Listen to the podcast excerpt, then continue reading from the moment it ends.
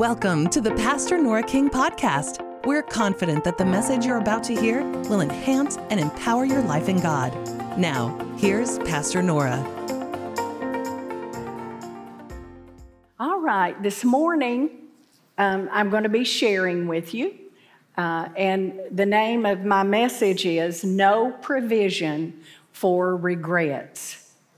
All of us live life and we can have regrets, can't we? Sometimes you don't know what those regrets are going to be.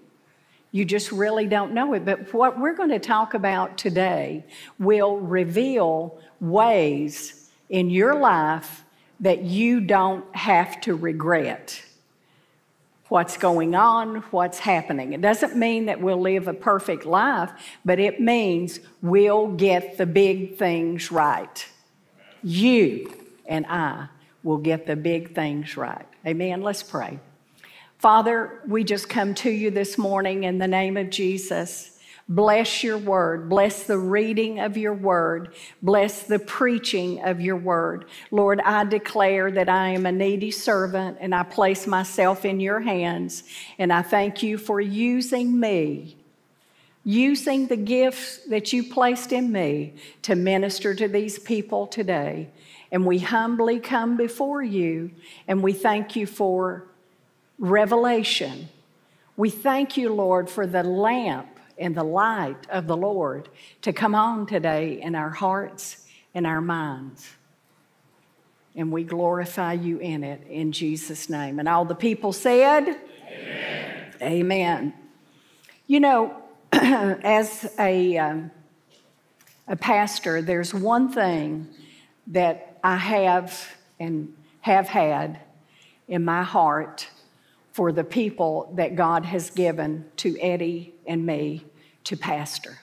And that is that you would be equipped to face whatever life brings your way, that you wouldn't come up short, but you would have the ability to become the victor instead of the victim. And as I speak here today, that is my mindset as I bring forth this message, okay? That you would be equipped, and when you stand before the Lord, you will not be there sorry for what didn't happen in your life, but that we can hear, Well done, good and faithful servant. Now, do I believe that everybody is going to hear that? I certainly don't. I think the Bible teaches us that some people are going to get into heaven by the skin of their teeth, if you know what I mean. But at least they get in. But I don't want to, I don't want to do that.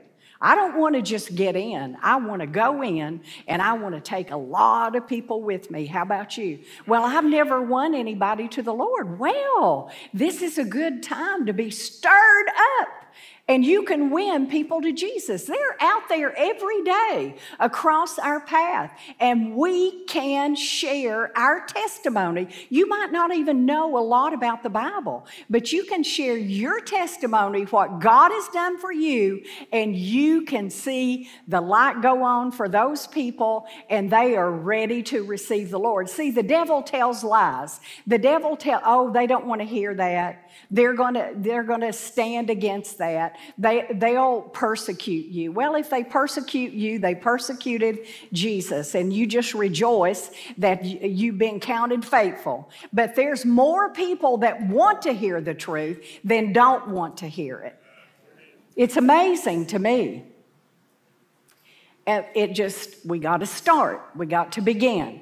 But you know, many years ago, this is many, many years ago now, in uh, the early establishment of this church, um, I decided by the Spirit, uh, no doubt, I didn't, maybe didn't even know it then, but God had me going into nursing homes all over the city. I didn't just go into one, I went into many nursing homes around this area and the county.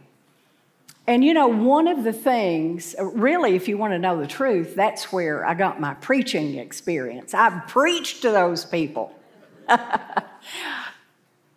They might go to sleep or whatever they might do. I didn't take offense because I know where they are. They might have had medication, but at least they came down to the meeting, you know, whatever it was. But I learned to preach in that setting.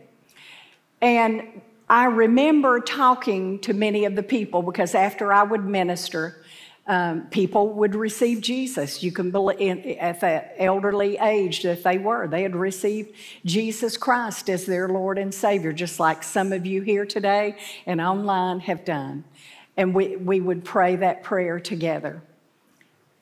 And then I would go afterwards and I would go around to their rooms. Many people uh, you know, didn't get to come to the meeting for whatever reason, or they might have been in the room, and I would go to them to talk personally. Because, you know, many times people in that setting do not have someone to talk to. Their family maybe doesn't come to visit them for whatever reason.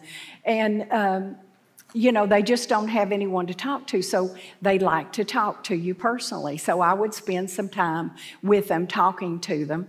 And, you know, many times in that setting, I have had these precious people say to me, I wish I had done this. I wish I had done that. I'm so sorry that I didn't get to that in my life, that I didn't accomplish this or that. And you know, that taught me a lesson right there. And you may be here today and you're just like you're, you're saying, I, I regret that I didn't do this and I regret that I didn't do that. You know, that you can't, you can't live in those regrets, but what you can do to change your life is from this day forward, this day, right now, from this day forward, you can start living your life to where you don't have to regret. You don't have to be disappointed in yourself. You don't have to have remorse over not doing and accomplishing with your life what you should have. You may not have a lot of years left, or you may have a lot of years. Whatever the case may be, you take it and do something for the Lord that makes your life count. Now, you know, everybody is not in the fivefold ministry that, you know, Ephesians 4 scripture uh, over there. Not everybody is in the fivefold ministry, and so many people want to be in that. Now, if God calls you, we want you to be right there and doing what the Lord wants you to do and not do anything else. But I'm telling you, so many people, it, it's like I, I've never seen anything like it. They fight it's almost like a lust for power to be in the ministry. And I want to tell you, if you think it's all glamorous, you don't know. I can tell you some things. But you know what? I do not regret saying yes to Jesus. And you won't regret saying yes to Jesus, whether it happened to be full time ministry or whether it is you're, you're called to be a businessman or woman, you're called to, you know, raise your family, you're called uh, to do certain things, uh, what it, whatever it is. There's so many various things, so I'm not going to try to put a label on all that. But whatever it is, do it with all of your heart. Do it with all of your heart and accomplish things for Jesus Christ. Because when we stand in eternity, and that's what we have to think about, we're talking about in light of eternity right now. When you stand before the Lord, oh, let me go back down there and let me do this. I should have done this. And no, there won't be any of that. It's finality. When you stand before the Lord, you stand before the Lord. When I stand before the Lord, I stand there. And, you know, nobody's going to be able to stand with you or stand with me. We stand before the Lord for what we have done in the earth, and we will give account. Now, we live in a time where many people do not want to hear a message like I'm bringing you today. They want Dr. Feelgood to speak to them. Well, this is Dr. Nora. and I'm speaking from my heart from Dr. Jesus. And you will feel good by the time we get to the end of it. But I'm going to tell you, the Bible uh, corrects us. Well, that doesn't feel good. That's right. It's just like when my daddy took that switch and wore me out, it didn't feel good, but today I'm here because he took time to do it. Now, Jesus doesn't take a switch to you, he doesn't do things to harm you physically. The Bible says he's the father of spirits and he deals with your spirit. And when you're corrected spiritually, you're grieved. You understand? You're convicted. He's not hurting you. A lot of people think, well, God did that to me because I didn't listen. Well, you might have opened the door to the devil, but God does not hurt his people. I wouldn't hurt my children. Would you hurt your children? But did you discipline them? Of course you did. Now, today we live in a time where parents don't even discipline. I was reading, I can't get too off course here, but I, I, I, was just reading from one of the local stations, and they put something on their website about, um, you know, uh, discipline, disciplining your children, spanking your children. And I mean, they had a report and it said you'll warp them and they'll be this and they'll be that. And I, I told Eddie, I said, I'm so proud of Knoxville because people spoke up and they said, My dad, my mom, they spanked me because they loved me, and now I can be a respectful person. I can have discipline in my life. And I said, Hallelujah. Somebody still gets it, even though the world out there, they don't, and they tell you that you're harming and hurting. Well, okay, there's a test here, okay? Let's look back years ago. Let's look back years ago. What was happening for people to get in trouble? Throwing a spit wad, pulling Susie's hair, that kind of thing. What is it now? Guns, drugs, alcohol, sex, whatever it is. And you tell me if discipline works or not. The Bible says if you love your child, you will discipline them. If God loves us, then He will discipline us. Again, our spirits are disciplined, not our bodies. Amen? So that's enough of that. I got to move on. So, my goal here today is to help equip as many as will hear and help them live their life in a way that they don't have to have lots of regrets in their life. Amen? All right, I want you uh, to take your Bibles. You can turn to Ephesians 2 8. We'll read there first. And it says, For grace are you saved through faith.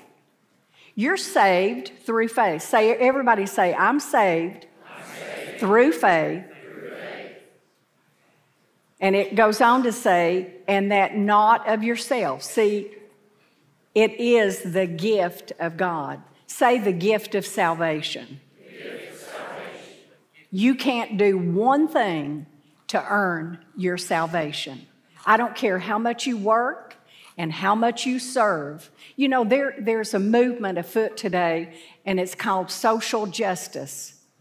And I'm sure you've heard it. I believe that, you know, for people to be treated right, I believe that people are human beings and we need to treat them with dignity and respect, and I know you do too. So, you know, we're, we're not talking about that, but I'm talking about when we think that because we go out and feed people, because we go out and, you know, go into foreign lands and we build schools and dig wells or give them filters, you know, for their water and things like that. Those are all good things. But if you think that is the gospel, you are badly mistaken. Now, that's a part of what Jesus did. We'll say that. That's a part of what Jesus did upon the earth and his disciples did and give us an example. So those things are not bad. But if you separate them out away from the gospel and Jesus Christ, it is a mistake.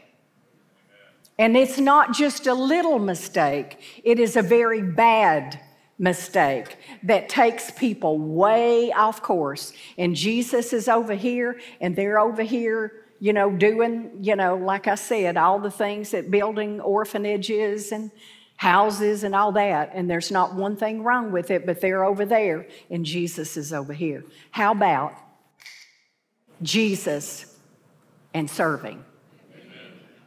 So I, I must say that because it's prevalent.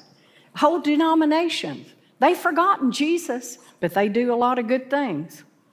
But here we see that salvation is a free gift of God to every single person. And you know, I, you think people, I've committed the unpardonable sin. You know, if you did, you wouldn't even be convicted. You would not even be wondering, can I be born again? Because you would know, you would have no desire to know the Lord. You understand what I'm saying? So that's a lie of the devil that the devil tells people. It's a free gift, and whosoever will may come. Now, God knows there's a lot of people not going to accept Jesus, but He still gives them opportunity. But I tell you what, I'm so glad I said yes to Jesus. I accepted Him into my heart, and He transformed me out of darkness into light. Amen. Thanks for listening to this message from Pastor Nora King. If you'd like to contact us, you can visit us online at redemptionchurch.com. We'll see you back here next week for another powerful message from Pastor Nora.